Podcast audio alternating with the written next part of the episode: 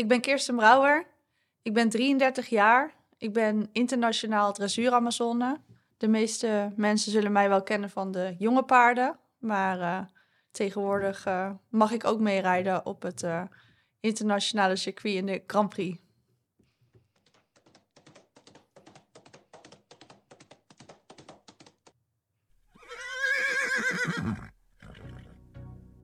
Podcast De Tweede Hoefslag. Leuk dat je kijkt of luistert naar weer een nieuwe aflevering van onze podcastserie De Tweede Hoefslag. En vandaag zijn we in Gameren bij Kirsten Brouwer op stal. Uh, Kirsten, leuk dat we hier mogen zijn. Welkom. Dankjewel. Leuk dat jullie langskomen. Zeker, zeker. Hoe is het met je? Ja, gaat goed. Lekker druk. Zoals uh, iedereen die in de paarden werkt en rijdt. Schijnt een goed teken te zijn altijd, hè? Ja, goed, uh, goed betekent uh, ja. dat we dan druk zijn, toch? Ja, ja precies. Um, we beginnen de podcast altijd met dezelfde vraag. Um, weet jij nog jouw eerste ontmoeting met een paard? Ja, dat is al een uh, lange tijd geleden. Ik kan me niet zozeer het moment herinneren dat ik voor het eerst een, een paard zag. Maar ik weet wel dat toen ik jong was, um, ik had altijd de droom om om paard te gaan rijden. Ik heb altijd bij mijn ouders gezeurd van... Uh, mag ik alsjeblieft op pony rijden? En dat mocht geloof ik pas als je zes jaar oud was. Dus ik kan me wel heel goed herinneren dat ik dat altijd heel graag gewild heb. Dus ik ben wel echt super fan geweest van, uh, van paarden altijd. En is dat er met de paplepel ingegoten? Nou, mijn moeder die heeft uh, altijd gereden. Um, maar uh, eigenlijk toen zij zwanger werd van mij is zij gestopt. En heeft ze ook een tijd geen paarden gehad. Dus het is niet zo dat ik, uh, dat ik eigenlijk als jong kind uh, op, op stal kwam of zo. Maar toch, ja, er, stonden wel foto's van paarden natuurlijk bij ons in huis. Dus ja, ik heb wel altijd heel erg... Ik heb sowieso heel veel met dieren. Um, maar paarden was, uh, ja, was voor mij altijd... Dat, ja, dat, het enige wat ik wilde was paardrijden. Maar goed, dan moest ik wel wachten tot ik zes jaar oud was. Ja, de mensen die de uh, premium video hebben gezien op onze website, die, die zien hier ook jouw prijzenkast. Um, en er staat een krantenknipseltje in. Um, met iets van een familie um, in de paarden, hè? Ja. Uh, waar gaat dat artikel over? Uh, nou, dat is wel al een oud artikel, denk ik. Ja, maar... heel oud. ik kan er niet zo 1, 2, 3 voor me halen welke het is. Nee, maar het is volgens mij broer en zus. Ja, het is wel leuk. mijn broertje rijdt ook paard. Uh, ook al vanaf jongs af aan eigenlijk. Um, dus wij zijn wel samen zo uh, ja, opgegroeid uh, naar wedstrijdjes. Maar vooral als kinderen spelenderwijs. Um, maar het is leuk om het met z'n allen te doen. Tenminste, met z'n allen doen. ik zit hier in Gameren met de paarden, met mijn moeder eigenlijk. En hij doet samen met zijn vriendin een stalrunnen in Erp. En zijn eigenlijk wat meer, ja, hij is eigenlijk meer springruiter. Maar ze doen vooral veel zadelmak maken, keurings klaarmaken, ook van dressuurpaarden. Dus eigenlijk uh, is het wel heel mooi dat we het toch zo met z'n allen kunnen doen. En daarnaast mijn vader niet te vergeten. Ik wilde zeggen, ja. hebben jullie het van jullie moeder of van jullie vader? nou, de liefde voor paarden denk ik wel van mijn moeder. Uh, maar mijn vader is echt uh, ook mijn allergrootste steun en toeverlaat. En ook altijd sponsor geweest natuurlijk van onze dure hobby. Heel belangrijk. Ja, ja. maar hij is er altijd bij en uh, ja, daar heb je gewoon heel veel aan. Want um, de mensen die Hoefslag lezen of op de site het nieuws bijhouden in de paardenwereld, die zullen jouw moeder denk ik ook wel kennen, of niet? Ja, dat, dat denk ik wel. mijn moeder is mijn uh, trainster. Mijn moeder heeft zelf ook uh, ja, heel veel paarden opgeleid tot... Um, tot Grand Prix. Uh, is zelf ook actief geweest in de wedstrijdsport.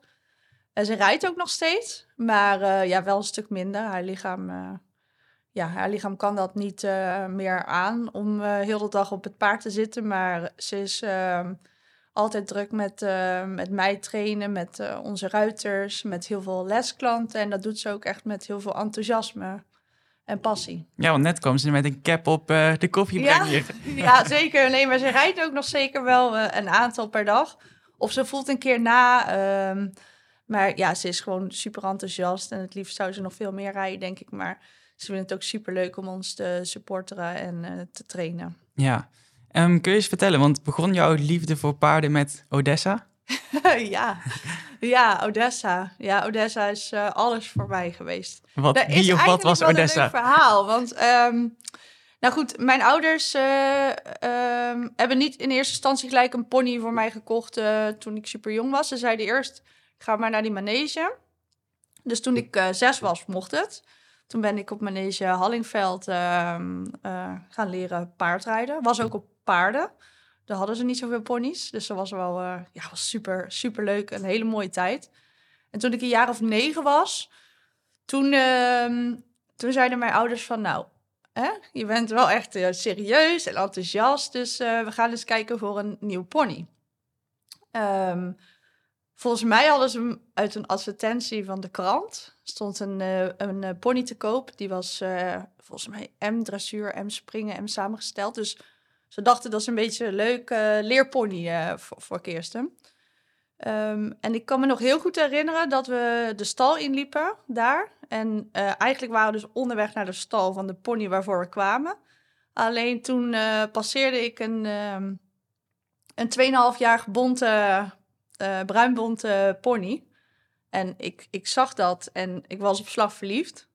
En ik ben denk ik niet eens meer bij die andere pony gaan kijken. Ik heb Waar je eigenlijk voor kwam. ja, dus ik wilde gewoon, ik zag Odessa en, en dat was hem.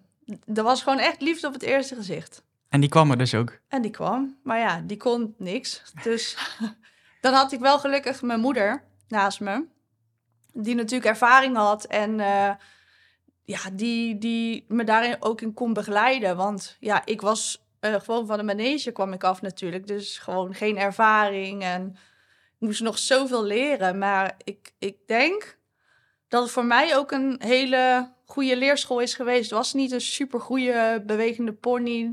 Het was niet een talent in dressuur opspringen. Waarom wilde je hem dan? Gewoon, ik, ik had iets met hem. Ik vond, ik vond haar zo mooi. En ja, ik denk dat je me toen ook blij had kunnen maken met alles. Want mijn droom was gewoon het zorgen voor een eigen paard of pony. Al was dat de Shetlander geweest, had mij niks uitgemaakt. Maar ik heb, ja, ik heb eh, Penny allemaal gelezen elke dag. En ja, dat, was gewoon mijn droom. Het maakte niet uit wat het was als ik maar ergens voor kon zorgen. En dat was, eh, ja, oké, dat is uiteindelijk Odessa geworden. Maar ik heb daar super veel van geleerd. Ik heb daar heel onbevangen ja, lol mee gehad, spelletjes mee gedaan. Ja, wel gedressuurd en gesprongen, maar niet op eh, hoog niveau. Volgens mij hebben we uiteindelijk wel het Z2 bereikt in de dressuur. Maar oké, dit- maar daar ging het voor mij ook toen helemaal niet om. Ik wilde gewoon eh, lol maken en ik hield van die pony. Je was een echt paardenmeisje. Ik was echt een paardenmeisje. Nog Ja. steeds? Ja, ik ben nog steeds echt een paardenmeisje. Waaraan eh, zijn dat kenmerken? Wat, eh, Ja, ik doe gewoon heel graag. Het liefste zou ik gewoon alles zelf doen. Het op- en afzadelen. Oké, we moeten realistisch zijn. We hebben een bedrijf en ik, en ik heb paarden in training staan. En ik moet er gewoon veel rijden op een dag, dus dat gaat niet. Er moet geld verdiend worden. Er moet geld verdiend worden, ja. Ehm, En geld verdien je niet met knuffelen en borstelen. Nee. nee, maar als ik de keuze had, dan zou ik wel zoveel mogelijk zelf doen. En ik doe ook nog steeds veel zelf. Ik eh, vlecht eigenlijk, zolang het kan, altijd zelf in. Oké, als ik een keer vier paarden op één dag moet starten, dan gaat dat niet. En dan is het ook super fijn dat ik hele lieve mensen om me heen heb die me dan helpen en eh, ondersteunen. Maar ja, ik vind gewoon, je moet ook een band opbouwen met een paard. En je wil weten hoe een paard zich voelt. Dus je moet wel zoveel mogelijk doen als dat kan. Ja. Ehm, hoe heb jij uiteindelijk de overstap gemaakt naar de paarden? Ehm, toen ik een jaar of dertien was, toen was er iemand op de, op de stal bij ons. Die dacht gewoon, oké, dat is een leuk meisje, die wil misschien wel op mijn paard rijden. En die heeft mij toen gevraagd. En eh daar ben ik geloof ik mee in de B begonnen. Maar dat ging eigenlijk supergoed. En eh, ja, zo, zo kwam er eigenlijk steeds meer, zeg maar. Dus dan kreeg ik weer van iemand anders een paard erbij te rijden. En mijn ouders hebben nooit eh, eh, mij daarin gepusht. Of ik heb nooit afgerichte paarden gehad. Eh, dus ik heb het wel altijd allemaal zelf moeten doen en moeten opbouwen. Maar dat is ook wel, denk ik, waar je het meeste van leert. Dat wilde ik vragen, inderdaad. Is dat juist misschien ook wel nodig geweest dan? Nou, ik, denk wel dat ik daar heel veel aan gehad heb. Ja. En ik heb ook ehm, nooit echt... eh, Oké, in die tijd was er ook geen children of... in ieder geval in mijn omgeving wa- waren geen mensen die dan internationaal starten of zo. Dus misschien is dat het ook wel geweest. Maar ik heb nooit echt toen die ambitie gehad om ehm, ja, dat ik in die, in die topsport wilde toen. Tenminste, tuurlijk, ik droomde van Grand Prix rijden, maar voor mijn gevoel was het zo ver weg. Ja. En ehm, ik, ik vind het gewoon heel erg leuk om een, om een paard vanaf het begin af aan op te leiden. En ik denk gewoon voor mij, voor mijn ontwikkeling, is dat toen gewoon heel goed geweest. En ik denk dat je daar ook echt leert van voelen en eh, rijden. En je hebt ook gesprongen, zei je. Ik heb ook gesprongen. Ik heb echt eh, buitenrit gedaan zonder zadel. eh, ik heb alles gedaan. Maar ehm, ja, oké, ik, ik ben niet zo'n supertalent met een goed oog om, eh, om een 41 parcours te rijden of zo. Maar ik heb lol gehad en ik heb eh, elke week springles gehad. ehm, eh, ook heel veel van geleerd. En ik denk ook als kind, ehm, ja, dan, dan denk je ook nog niet zo over dingen na. En dan, ja, dan, dan leer je dat ook gewoon makkelijker en sneller. En het is goed voor je onafhankelijke zit. En het brengt je zoveel. Dus eh, ja, ik ben eigenlijk altijd wel allround geweest. Ja, zoals je weet, want je zei, eh, ik heb de podcast geluisterd, eh, eerder zitten wat stellingen in. Ja. Dus ik heb een, een stelling voor je. Ehm, de hengst dancer heeft mijn carrière een boost gegeven. Zeker, zeker. Ehm, ik ben op mijn achttiende eigenlijk gestopt met mijn studie. Ik heb een, eh, een, toen even een hbo gedaan, eh, maar toen kreeg ik ook Wat, de wat, kans... wat deed je? HBO, commerciële economie. Oh. Maar goed, dat heb ik dus nooit afgemaakt. Ik mocht toen eh, werken bij Ad, Ad Valk. Ehm, daar heb ik superveel van geleerd. En dat was mijn droom om, om zo in die paarden te gaan. We hadden thuis natuurlijk toen al inmiddels wat meer paarden. Maar ik ben toen halve dagen daar gaan rijden. Ehm, en zo is ook Dancer op mijn pad gekomen. Eh, Emily en eh, of Emily Schottes en Ad hebben toen aan mij gevraagd van... joh, wil je Dancer rijden? En oké, zij wisten natuurlijk wel dat het een goed paard was. En, maar er was niet super veel verwachting of zo. Ik, ik mocht daar gewoon mee gaan rijden. Ik mocht daar toen Pave Cup mee rijden. En dat, daar eindigden we volgens mij bij de beste 15. En dan word je automatisch gevraagd voor de WK-selecties. En ja, ik weet nog toen, voor mij, dat was echt een droom dat ik dacht, oh wauw, ik word uitgenodigd voor de WK-selectie, is super cool. Eh, maar we gingen natuurlijk elke keer een rondje verder. Dus toen ik uiteindelijk naar het WK mocht, was, was geweldig. Oké, het eerste WK was, was niet super, want in de finale toen schrok hij heel erg. En toen zakten we uiteindelijk terug naar eh, plaats 9. Maar goed, ja, voor een eerste WK was dat super. En toen het jaar daarna ehm, eh, wonnen we dan de Pave Cup en, eh, en wonnen we als zesjarige de Schout op het WK. Dus ja, dat, dat was waanzinnig. En dan komt er zoveel op je af. Maar ik ben ook dankbaar dat dan de eigenaren mij die kans hebben gegund. Want het heeft mij ook weer heel veel gebracht. Veel nieuwe paarden. En eh, ja, ik, ik ben daar super blij mee dat ik dat heb mogen doen toen. Ja, was dat ook een belangrijke leerschool voor jou? Ja, dat was zeker een belangrijke leerschool. Ik had wel ehm, eh, toen twee keer Grand Prix gereden met een paard eh, van een klant en een paard van onszelf. Dus ik had wel de ervaring in de, in de wedstrijden. Ehm, maar goed, dat was nationaal. Was mijn eerste internationale wedstrijd was eh, het eerste WK met Dancer. Dus ja, dat, Even binnenkomen. ja, ja, dat het dan ook zo goed gaat is natuurlijk geweldig. Maar ik heb daar zoveel van geleerd al. Ja, dat was geweldig. Wat maakt het dansen zo'n bijzonder paard dan? Nou, wat ik heel erg mooi vond was... eh, Oké, het was eh, al een goed paard natuurlijk. Hè, want hij was eh, goedgekeurd in Oldenburg. Dus kwaliteit was er. Het was niet super makkelijk met hem. Maar het mooie vond ik eigenlijk dat... ehm, aan het begin van de WK-selectie was het allemaal netjes en leuk. M- Maar de paard en ik samen maakten zo'n groei door... dat het uiteindelijk een soort van verrassing was...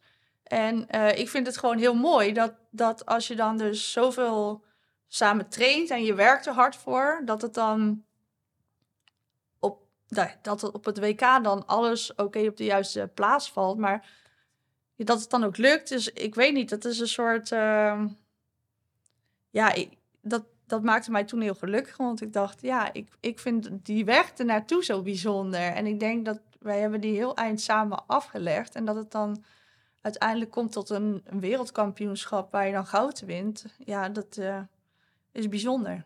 Uiteindelijk uh, is Dancer niet bij jou gebleven, hè? Nee, uiteindelijk niet. Maar dat is ook nooit het doel geweest. we werken in de paarden allemaal en we weten dat we niet alles kunnen houden. Uiteindelijk is hij teruggegaan naar Emily en die heeft er nog succesvol Zet het zwaar mee gestart. En toen is die verkocht. En blijf je dat dan volgen? Ik probeer wel meestal van de paarden waar ik toch wel een speciale band mee heb. Ik probeer dat wel altijd een beetje te, te volgen hoe dat blijft gaan. Maar goed, met de ene gaat het natuurlijk iets makkelijker dan met de ander.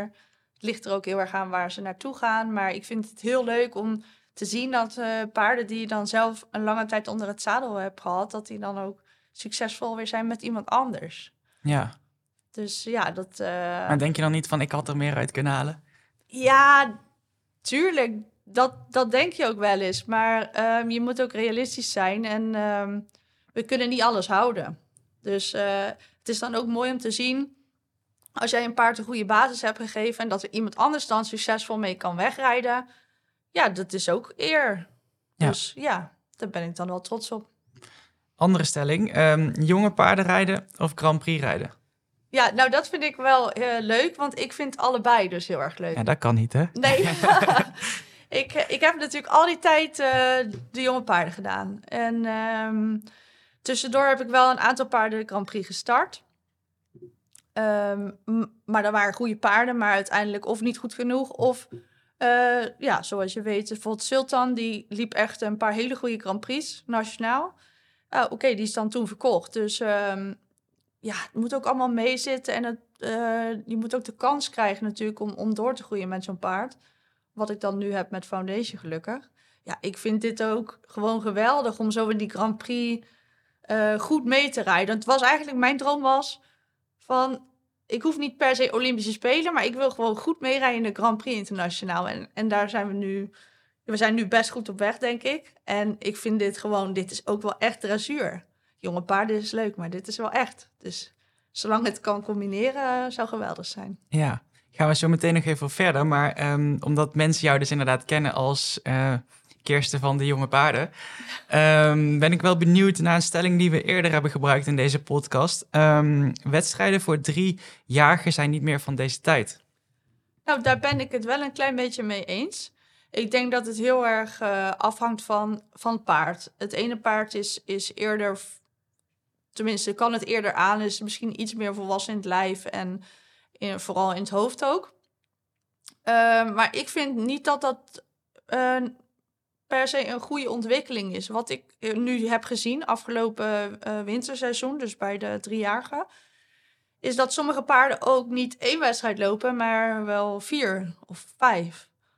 En dan denk ik van, ja, kijk, die paarden zijn nog zo jong en ze moeten nog zo lang mee. En het doet zoveel met ze. En het vergt ook veel van het lichaam. Dus ja, eerlijk, als, er, als het niet hoeft. Ik, ik doe het zelf niet, liever niet. Ehm, maar ik moet ook eerlijk zijn. Ik rij ook paarden voor klanten. Uh, dan heb ik ook uh, hengsten staan. Die bijvoorbeeld uh, goedgekeurd zijn of, of worden. En die moeten wel onder het zadel worden voorgesteld. Dus die lopen dan wel een, uh, een zadeltest of een, uh, een showblok. Ik denk dat je heel erg moet kijken naar het paard. Maar ik denk ook zeker dat paarden die het bijvoorbeeld wel aan zouden kunnen, dat die ook niet zo vaak moeten gaan. Mm -hmm. Dan een keertje, een keer voor de ervaring, maar verder niet. Maar goed, dat is ook heel moeilijk, want waar trek je die lijn? Ja, is dat ook een ja, balans tussen paardenwelzijn en geld verdienen?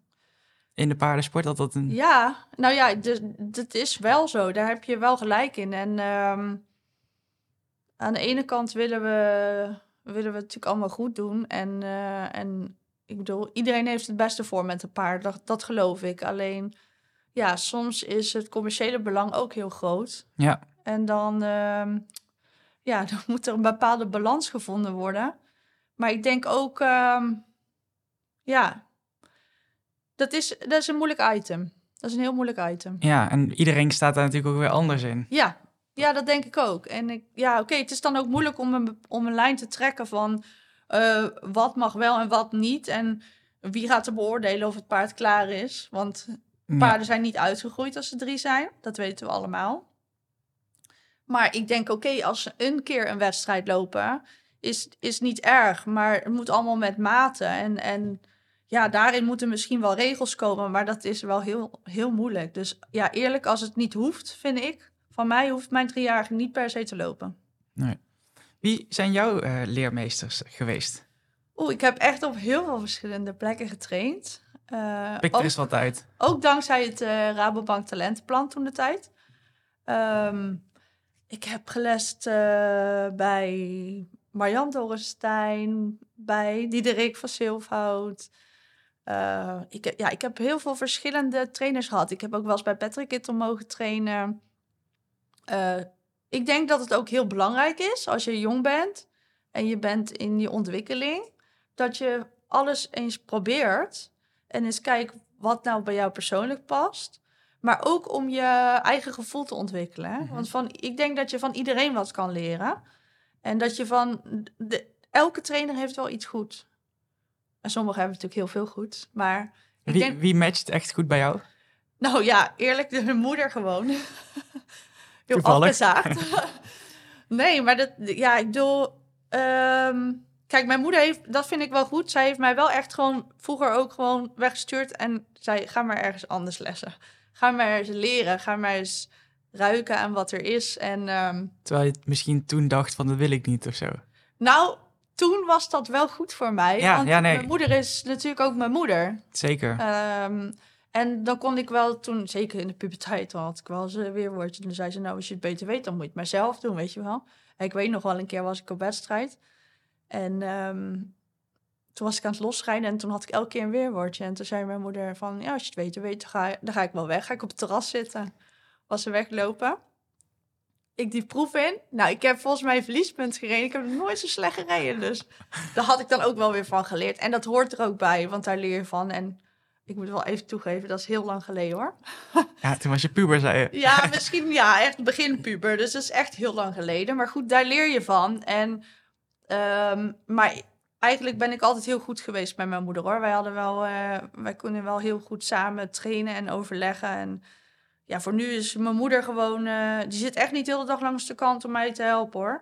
Maar eh, als ik een keer een hulp nodig heb, dan kan ik de hulp vragen. Wat heb je van haar geleerd? Ja, natuurlijk heel veel, maar is er een bepaalde les of zo geweest? Mm, Nou, ik vind wel, eh, wat ik goed vind aan mijn moeder is dat ze altijd probeert aan te passen aan het paard. Dus er, de- er is niet één systeem. Er zijn meerdere wegen ook die ergens naartoe leiden. Ehm, maar je moet vooral je gevoel gebruiken en ja, kijken hoe is zo'n paard hè? en hoe reageert hij op bepaalde, op bepaalde hulpen. En je moet je gewoon heel erg aanpassen aan het paard en dat heb ik wel echt eh, van haar geleerd. Wat is jouw eigen stijl in rijden? Hoe zou je dat omschrijven?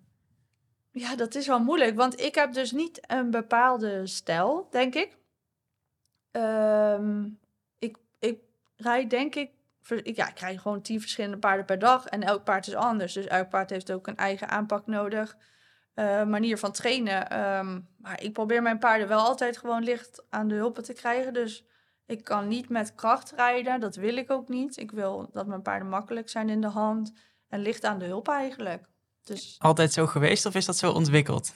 nou, ja, dat is wel denk ik altijd zo geweest. Maar zeker ook ontwikkeld. Als ik nu naar mezelf kijk, waar ik dan nu sta. En vergeleken met twee jaar geleden, wat nog vrij recent is. Ja. Dan denk ik, nou, misschien als ik nu dat paard had gereden, had ik het wel weer iets anders gedaan. Maar dat is het mooie aan paardrijden.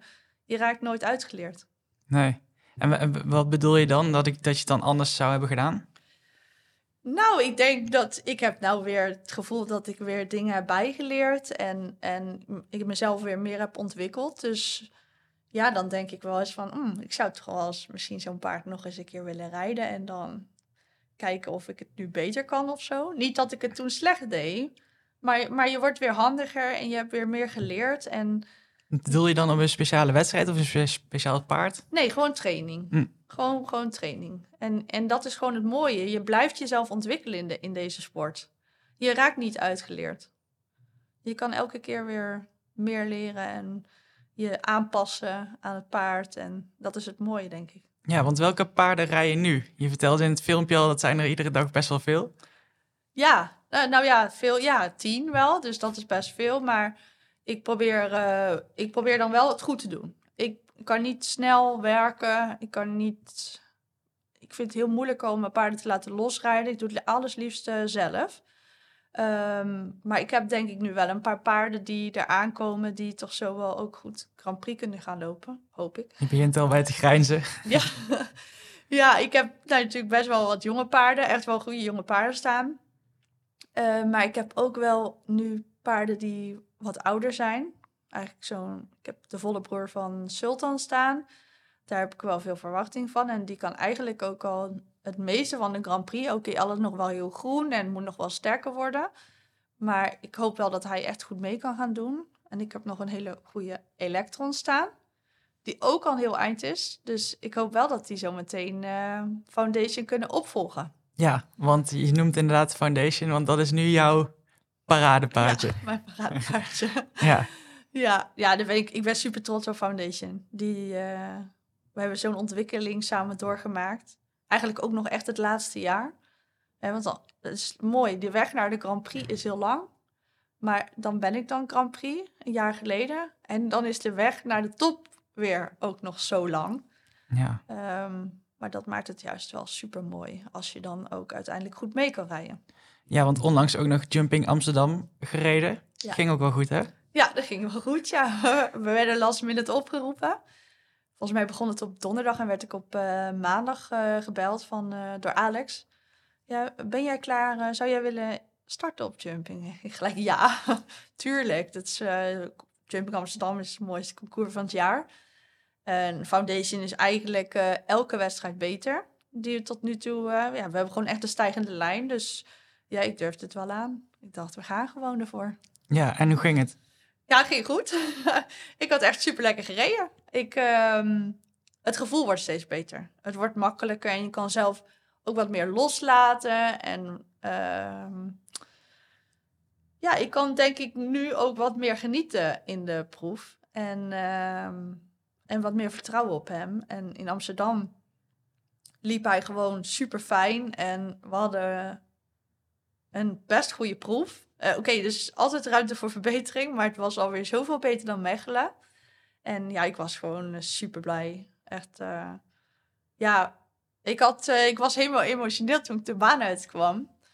Um, is omdat je werkt heel hard voor. De weg is heel lang. Ik heb wel altijd vertrouwen gehad in dat hij ja, gewoon superveel kwaliteit heeft en dat er heel veel in zit. Maar het moet er maar wel allemaal uitkomen en het moet allemaal op het goede moment gebeuren. Voor mijn gevoel, ik had gewoon, ja, het, gewoon het gevoel was supergoed. Ik had gewoon echt lekker gereden. Ik dacht echt, oh, ik was zo blij toen ook de punten dan uh, zo goed waren. Maar het gevoel was voor mij het belangrijkst. En wat zit er nog in? Ja, ik denk dat er nog meer in zit. Maar oké, okay, het moet wel allemaal gebeuren en het moet wel allemaal mee blijven zitten. Dus ik, uh, ik ga niet zeggen dat ik nou doelen heb of zo. Ik wil gewoon genieten en ik probeer gewoon nog steeds beter te worden. Want um, Foundation is 13. Ja. Um, tegenwoordig zeggen ze dat is, al, dat is niet meer de jongste. Nee, dat is niet meer de jongste. Maar hij heeft wel alle tijd gekregen om zich te ontwikkelen in zijn lijf. Mm -hmm. Want uh, oké, okay, tegenwoordig zie je wel heel veel paarden die heel jong Grand Prix lopen. Ja. Maar of die dan uiteindelijk met 13 uh, nog gaan pieken, dat weet ik niet. En ik denk, ja, Foundation is nou die is nog steeds in ontwikkeling. Die wordt nog steeds beter. Dus um, misschien is het wel goed dat hij uh, ietsje ouder is dan gemiddeld Grand Prix paard. Maar, uh, is leeftijd kijkt, dan ook maar een getal? Dat denk ik wel. Ik denk, uh, elk paard is anders. Ze zijn allemaal individuen en ze hebben, de ene heeft meer tijd no nodig dan de andere. En als ik zie dat Foundation nu alleen maar aan het groeien is en hij wordt steeds mooier op zijn lijf. Um, hij is super gezond. Uh, dus ja, als je nog steeds die stijgende lijn te pakken hebt, dan uh, is er nog meer mogelijk, denk ik. Hoop ik. Ja, maar hoe kom jij aan jouw paarden? Hoe kom ik aan mijn paarden? Nou, ja, worden die voor jou aangekocht of ga je die voor nee. anderen? Of fokken jullie die zelf? Ja. Hoe, hoe, gaat dat? Ja, nou, wij fokken zelf. Maar het is eigenlijk begonnen met paarden die ik voor klanten ben gaan rijden. Ehm, en zo is het bedrijf een beetje gaan groeien natuurlijk, doordat er paarden in training gezet worden. Dus ik heb nog steeds superveel paarden in training. Ehm, maar we hebben daarnaast ook eh, zelf geïnvesteerd in wat ehm fokmerries. En eigenlijk in die tijd is ook eh, wij wel Foundation kunnen aankopen. Die was toen al, denk ik, een jaar of zeven, acht toen wij hem kochten. Dus dat is wel een paard geweest die later is aangekocht. Oké, wij vonden het een goed paard. Maar uiteindelijk weet je natuurlijk niet dat hij dan zo goed nu die Grand Prix gaat meelopen. Dat is dan weer, eh, ja, dat is super mooi. En dat hij dan ook, ja, hij is dan voor de helft van ons en voor de helft van goede vrienden van ons. Van de familie Stuivenberg. En daar hebben we meer paarden mee samen.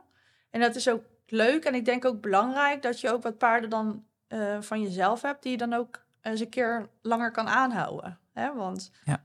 we weten allemaal, als paarden goed doen, dan is er veel vraag naar. En ja, dan de ene kan dat wel aanhouden en de ander niet. Hoe En ben jij daarin dan? Oké, ik, ik vind ook, we moeten allemaal, we moeten geld verdienen natuurlijk. Dus we moeten ervan leven. Dus we kunnen niet alle paarden aanhouden. Maar ik ben wel heel blij dat we nou de kans hebben om eh, Foundation dan... eh, nou ja, dat ik dan nu zo goed kan mee gaan rijden, zo internationaal. eh. ja, dat, daar ben ik super blij mee. En ik ben ook dankbaar voor, de- voor zulke mede-eigenaren. Maar ik begrijp ook dat niet eh, iedere ieder persoon een paard zo lang kan aanhouden. Want ja, we weten allemaal eh, dat er dan aan getrokken wordt aan alle kanten. Want er zijn heel veel klanten die graag kant-en-klare paarden kopen. Dus, Ja. Maar is dat dan niet lastig dat je dat dan met goede vrienden doet? Eh, nee, want we werken eigenlijk al heel lang samen. Dat wil niks zeggen, toch? Nee, dat is waar. maar we hebben allebei, eh, we hebben het dus samen en we hebben meerdere projecten samen. En we hebben ook al heel veel paarden samen verkocht. Succesvol. En zij genieten daar eigenlijk ook van, net als wij. En eh, het brengt je natuurlijk ook heel veel, hè? Mhm. Ja, bedoel, nee, zeker. Ja, het is natuurlijk super bijzonder. Dus voor nu eh, genieten we er gewoon heel erg van. En ja, ik denk dat het heel bijzonder is om zo'n paard te hebben. Dus Maar je moet wel echt op één lijn zitten, denk ik, hè? ja. ja, maar wij hebben wel goede afspraken. En ik denk, ehm, ja, zij genieten er nu ook heel erg van. Dus eh, hoe groot is die kans nou dat je dan weer zo'n... Oké, we hebben meerdere goede paarden, maar we weten allemaal dat de weg naar de Grand Prix is lang. En alles moet maar meezitten en ze moeten het maar willen doen in de ring. En Ja. ze moeten heel blijven. En eh, ja, nou hebben we zo'n paard, dus nou willen we er ook even van genieten. Een eh, veulentje fokken of aankopen? Fokken, sowieso fokken. Ja. We fokken ook elk jaar eh velletjes. We hebben een paar goede fokmerries. Ehm, ik had ook nu voor het eerst dit jaar ehm, die Magnum in de Cup. Die was vierde geworden. En die heb ik uit mijn eigen fokmerrie, eh, ja, dus zelf gefokt. Dat is een zusje van Dancer. Mhm. Dus dat maakt het ook wel heel bijzonder. En eh, ja, ik vind dat wel echt super gaaf dat ik dan met een eigen fokproduct zo goed kan gaan meerijden. Dus ik hoop ooit later een keer in de Grand Prix een eigen fokproduct eh, te kunnen rijden. Dat is een mooi doel. Ja. Ja, zeker, zeker. Ehm, even een totaal andere vraag tussendoor. Eventjes weer afschakelen. Ja. Hoe ziet jouw ochtendroutine eruit? Eh, oh, nou, ik ben ehm, echt een slaapkop. ik, heb, Vraag je niet voor niks. ik heb heel veel slaap nodig. Ik ga ook best wel op tijd naar bed. Ik probeer echt een ritme te, te hebben. Want Wat vind jij op tijd? Nou ja, tien uur. Ah ja. Dus niet schrikken allemaal.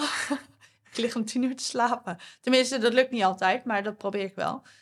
En het is echt niet erg als ik een keer later naar bed ga hoor. Maar door de week probeer ik dat wel te doen. Ehm, omdat ik ook merk dat ik dan fitter ben en beter presteer. Ik wil zeg maar aan het eind van de dag een soort voldaan gevoel hebben. En niet dat ik soort van door de dag heen moet komen.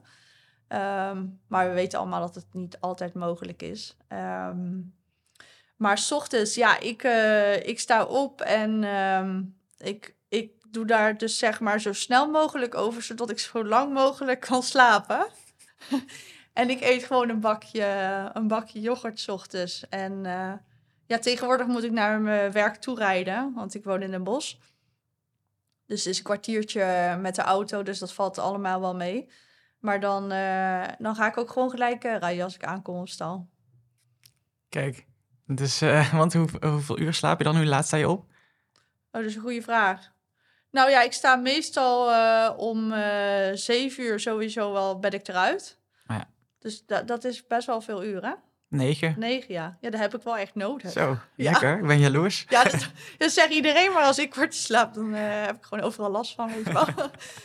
Nee, maar ik merk, ik bedoel, dat is hetzelfde met paarden. Iedereen is anders. En eh, ik merk gewoon dat ik het beste functioneer als ik gewoon goed slaap. En dat is dan door de week. Want in het weekend ga je natuurlijk laat naar bed, moet je ook vroeg op. Dus dan haal je dat weer niet. Ehm, maar ja, met negen uur slaap eh, functioneer ik goed. Dus ik probeer dat altijd wel in te houden, ja. Ja, ja. Naast een eh, paard moet ook de ruiter topfit zijn. Daar ben ik het helemaal mee eens. Ik ben. ehm, ik heb wel eh, gesport ernaast een tijd. Ook met de personal training. En ik vind ook wel echt dat dat goed werkt. Omdat ik vind wel paardrijden is best wel een eenzijdige belasting. Ehm, maar ik moet ook wel eerlijk toegeven nu eh, aan jullie dat ik niet eh, zo fanatiek daar meer mee ben. Hoe komt het? Ja, dan ben ik dus heel de dag aan het rijden. En dan geef ik nog eh, les. En dan is het avond en dan moet ik ook nog koken en zo. En dan, ja, dan is de dag alweer om. Dus dan denk ik, waar moet die tijd vandaan halen? Kan je vriend dan niet koken dan? Ja, dat doet hij ook wel eens. Oh. Dat is wel lief. maar dat doet hij dan op de avond dat ik dan later thuis ben als ik nog aan het lesgeven ben. Maar goed, ehm, ja, ik moet toegeven, op het moment doe ik niet zoveel naast het paardrijden. Maar wel een, iets wat je wel wil weer oppakken? Of... Ja, ik heb wel, eh, zeg maar, dan met nieuwjaar vraagt iedereen: eh, heb je nog eh, goede voornemens? Zeg ik ja, zeker. nog gezonder eten, meer sporten. Maar dat is er nu nog niet echt van gekomen. Oh, want dat eten ben je ook wel bewust mee bezig. Ja. Ik denk dat ik wel gezond eet. Oké, ik lust ook wel eens een keer een zak chips, maar eh, Tuurlijk. Dat is ook wel normaal. Ehm, maar je, je merkt gewoon, dat is ook voor de paarden, daar zorgen we super goed voor. En we willen allemaal de topatleten zijn. Dus we, soort, ja, we selecteren het beste voer, wat bij het beste bij het paard eh, past en waar die ook het beste mee functioneert. En dat wil ik dan ook voor mezelf. Dus ik probeer wel gewoon veel groenten te eten. En eh, oké, ik eet ook gewoon vlees. Eh, Omdat ik denk dat mijn lichaam dat ook wel nodig heeft, maar niet elke dag. En probeer gewoon afwisselend gezond eh, patroon te hebben. Ja. Maar niet bijzonder hoor. Ehm, ik ben perfectionistisch. Oh ja, ik ben zeker perfectionistisch. ja, ik, ehm, ik ben heel erg eh, perfectionistisch zelfs. Ik ben, soms is het zo erg dat ik denk, oh, ik moet nog even dooroefenen voordat ik ga starten. En dan zegt mijn moeder van, ga nou, ga nou een keer die ring in, want het is gewoon prima. Maar ik kijk ook echt altijd mijn video's terug en dan eh, echt een paar keer. En dan doe ik het echt helemaal eh, analyseren. En ik zie altijd dingen die beter kunnen. En ook echt van mezelf, zeg maar. Dus ik ben wel heel kritisch naar mezelf. Maar ik denk dat dat ook goed is. Want als je beter wil worden, dan moet je ook echt kritisch naar jezelf kunnen kijken. En ehm, ja, ik ben wel een perfectionist. Wat ehm, heb je voor tip voor mensen die dat ook zijn, die daar soms een beetje last van hebben? Dat ze te perfectionistisch zijn. Ja, nou ja, dan, dan heb ik eigenlijk alleen maar de tip. Soms moet je ook gewoon gaan. Gewoon, gewoon dat proberen los te laten en dan gewoon te starten. En ook te Maar dat is zo lastig, Kirsten. Te genieten. Genieten. Ja, maar waarvoor doen we het nou eigenlijk? Waarom zijn we er ooit begonnen als hobby? Om te genieten. Dus je moet ook proberen dat stukje dan los te laten. En als het, het ligt er natuurlijk een beetje aan waarin, waarin je het eh, perfectionistisch bent. Is het dan in de training of, of als je je proef terugkijkt? Ehm, maar ik denk gewoon dat je dan af en toe even moet realiseren waarom we het allemaal doen. En we willen genieten. En dan moet je gewoon gaan. En ook al is het niet perfect, gewoon gaan. Ja, en, en je doet het omdat je het leuk vindt, toch? Ja, heb jij dat soms eventjes ook voor jezelf nodig, dat relativeren? Ehm, ja, ik moet dat ook wel eens, dat stukje inderdaad loslaten en eh, gewoon gaan. Oké, voor mij is het natuurlijk mijn werk. En ik doe zoveel rijden en zoveel wedstrijden, dat het voor mij misschien ook iets makkelijker praten is. Maar we lopen allemaal wel eens tegen dat stukje aan. Ja. Ehm, even tussendoor nog. Eh, beenbeschermers of bandages? Beenbeschermers. Het is toch wel bewezen dat bandages minder goed is. Nou, jij ziet op Dat Instagram natuurlijk ook wel, hè? Ja, dat vind ik wel. Ik vind dat wel typisch, want dat is best wel een hype, eh, toch? Iedereen weet dat bandages warmer worden, eh, de benen warmer worden onder de bandages eh, in vergelijking met beeskappen. Ehm, maar tegenwoordig zijn er heel veel ehm, eh, influencers die allemaal setjes hebben van dekje tot bandages tot rijbroek, alles erbij. Mhm. En daar vind ik dan wel typisch dat eh, juist die mensen dan dat ook heel erg uitstralen. En ik ben ook niet tegen bandages, want ehm, ik heb bijvoorbeeld Foundation, die heeft een heel gevoelige huid. Dus die heeft wel eens dat hij dan een soort van iets kalig kan worden. Op eh, de plekken waar de eh peeskappen zitten. Dus dan bandageer ik hem. Ehm, maar oké, als het niet hoeft, vind ik, dan kan je het beste peesbeschermers gebruiken, want dat is toch beter. Ja, ja. Ehm, we gaan richting het einde van de podcast. Ehm, maar ik ben nog wel benieuwd naar deze stelling, wat je daarvan vindt. Ik maak me zorgen over de toekomst van de paardensport. Nou, ik, oké, ik maak me misschien wel een klein beetje zorgen. Ik, eh, oké, we weten allemaal dat het eh, op het moment eh, dat er veel activisten er alles aan doen om ons in een slecht, eh, om de paardensport in een slecht daglicht te zetten. Ehm, dus ik vind ook wel dat we daar, dat we dat moeten realiseren en daar ook, ehm, ja, dat we heel open moeten zijn en ook het dialoog aangaan ehm, met de mensen. Want, want ze verzamelen eigenlijk alleen maar kleine, korte momenten die slecht zijn. Dus ik denk dat we juist met die mensen ehm, het gesprek moeten aangaan en open moeten zijn en meer moeten delen. Ehm, tuurlijk, er gebeuren. Er is natuurlijk recent weer een, een filmpje ehm, opgedoken van eh, een Duitse trainingsstal. die, Ik zag eh, het ook, dat zag er heel naar uit. ja, het zag er heel naar uit. En dan denk ik, ja, dat doen wij allemaal niet. Mijn paarden hebben het supergoed. En ik Maar de buitenwereld denkt dat dan wel natuurlijk, ja, hè? en ik snap dat ook wel. Maar ik bedoel, we weten allemaal dat mensen onderling voor elkaar... Ik bedoel, gewoon een mens met een mens... die doen soms ook hele vrede dingen met elkaar. Met, eh, ik bedoel, eh, er gebeuren super erge dingen in de wereld. eh, Ja. Oorlog, alles. Dus het is niet alleen dat er in de paardensport slechte dingen gebeuren. Er gebeuren, gebeuren overal op de wereld slechte dingen.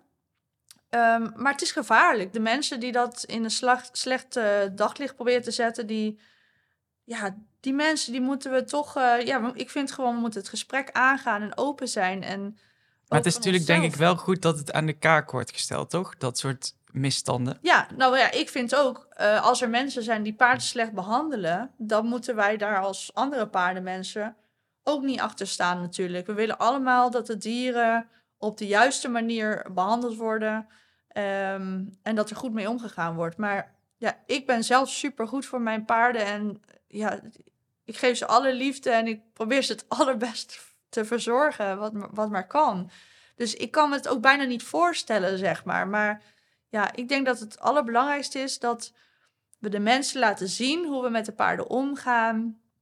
Dat we ze kunnen laten zien hoe we met ze werken en hoeveel liefde ze we geven. En ja, dat het voor ons eh, ja, ja, gewoon super belangrijk is. Hoe probeer jij dat te doen? Eh, heb je daar ook voor jezelf een bepaald... eh, dat, je, ja, dat je daar verantwoordelijk voor voelt of zo? Bijvoorbeeld social media of, of weet ik niet. Nou, ik moet wel toegeven dat ik er zelf niet super veel mee bezig ben geweest. Maar ik probeer wel. Je wilt toch een bepaald beeld uitstralen. We willen echt niet een, een nepwereld eh, creëren met dat we alleen maar de paarden de hele dag aan het aaien zijn. Want zo is het natuurlijk niet. Het zijn atleten, ze worden getraind. En daarnaast proberen we ze zo goed mogelijk te behandelen. En ik denk dat dat is wat we gewoon met z'n allen moeten uitstralen. En laten zien aan de wereld. Ja, mooi. Ehm, tot slot, wat is je ultieme doel? Ja, nou, ik had een doel. En dat doel, dat was eigenlijk eh, internationaal Grand Prix rijden en dan goed meedoen. En daar zijn we nu al best wel aardig mee op weg, denk ik. Ik bedoel, ik had in Amsterdam 75% gereden en dat was echt, eh, was eigenlijk wel een van mijn doelen om überhaupt zoiets te halen. Nou, kun je stoppen. Ja, dat denk ik. Nee, maar ik ben niet zo. Ik ben niet echt eh, van doelen stellen. Ik vind gewoon, ik moet ervan genieten. Zolang het gaat allemaal en kan. En dat doe ik. En ik wil elke wedstrijd beter worden. En dan zien we wel waar het eindigt, toch? Ik heb je wel volgens mij ooit in een filmpje twee woorden horen zeggen. Ja, Olympische Spelen. ja. Ja, nou ja, tuurlijk. Ik denk dat iedereen ehm, dat heel bijzonder zou vinden om daar te rijden. En dat heb ik ook. Oké, dat was niet in eerste instantie echt een doel, maar wel een droom. Droom, ja. Eh, en, en dat is denk ik wel een verschil. Maar oké, als je dan nu zo goed gaat meerijden, dan ga je toch wel iets meer dromen daarvan. Maar het is niet een doel op zich voor mij. Ik wil er gewoon van genieten. En dan uiteindelijk, dan zien we wel waar we komen. Ja. En wat is dan het paard wat de mensen in de gaten moeten gaan houden? Waar je dan inderdaad misschien ver mee zou kunnen gaan komen? Nou ja, eerlijk, ik denk dat Foundation nog niet is uitgeleerd. Dus dat er nog veel meer mogelijk is. En met hem ben ik nou ook dan super dichtbij. Dus in eerste instantie zou ik wel echt Foundation zeggen. Want ja, ik heb toch wel echt uh, hoop met dat we nog meer kunnen gaan laten zien. Maar ik heb daarnaast dan nog wel opvolgers staan. Ik denk bijvoorbeeld ook dat Lightning Star echt een supergoed paard wordt. En ook qua karakter. Um, want dat is ook echt super belangrijk. Die wil alles voor je doen. Ja, en daarnaast heb ik dus nog een paard die ik net ook wel heb genoemd. Die al ook wel allemaal een heel eind zijn. Dus um, ik hoop wel weer een mooie opvolging te hebben straks. Ja, nou, mocht je het filmpje nog niet gezien hebben, check dan ook uh, de site van Hoefslag, waarin Kirsten de paarden even vo uh, voorstelt. Leuk dat je keek of luisterde naar deze podcast. Vond je hem nou leuk? Abonneer dan op ons podcastkanaal en beluister ook onze andere podcasts. Weet je, op social media, het is zo makkelijk tegenwoordig om alles maar af te zeiken. En, en de ruiters zijn niet goed genoeg, de paarden zijn allemaal stom, juries kunnen er nooit wat van. Het is, weet je, het ligt altijd aan iedereen, zeg maar. En, en een heleboel mensen die kijken niet naar hunzelf. Maar, en, en dat vind ik soms ja, daar heb ik soms al moeite mee. Ja, de, de, ochtend dat ik moet rijden, dan ben ik echt, dan, dan, wil je mij niet tegenkomen. Dan ben ik echt één wrak. Het zegt alleen maar, ik wil naar huis. Waarom doe ik dit? Ik vind het niet leuk. Eigenlijk mijn eerste reactie was nee, dat ga ik echt, echt niet doen. Waarom? ja, omdat het natuurlijk zo eigenlijk toen, dacht ik toen, het tegenovergestelde was, hè, Rien en Edward. Het was zelfs zo, als ik naar school ging, middelbare school zat ik in Zeist.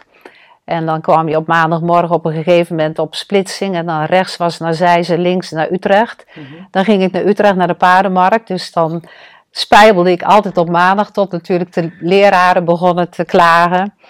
En dan zei ik tegen mijn vader en moeder, ik zeg, ja, ik kon er gewoon echt niks aan doen, want mijn fiets ging gewoon die richting op. En zo voelde het gewoon voor mij. Dus... Waarschijnlijk drukt hij me dan gewoon weg. hij heeft je nummer, hè? Dus, uh... Ja, daarom.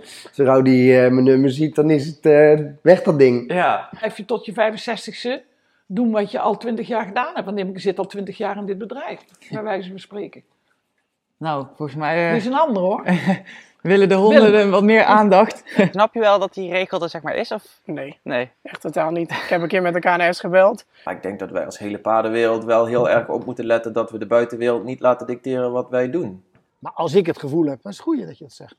Als ik het gevoel heb, nou ben ik hier aangenomen als bondscoach en ik fungeer alleen maar als chef de keeper, mag ze rondrijden naar het hotel en terug en ik, of organiseren. Mm. Nee, dat, is, dat is niet, dat, niks is met te min hoor, maar dat is, mijn, dat is mijn ambitie niet. Ik hoop dat ik je zo een beetje heb kunnen laten zien waar ik mee bezig ben en wat ik allemaal doe in het leven. En uh, ik hoop dat je het leuk vond om uh, te luisteren. In ieder geval hartstikke bedankt voor het luisteren en wie weet tot ziens. Bedankt voor het kijken yes. of luisteren. Ja.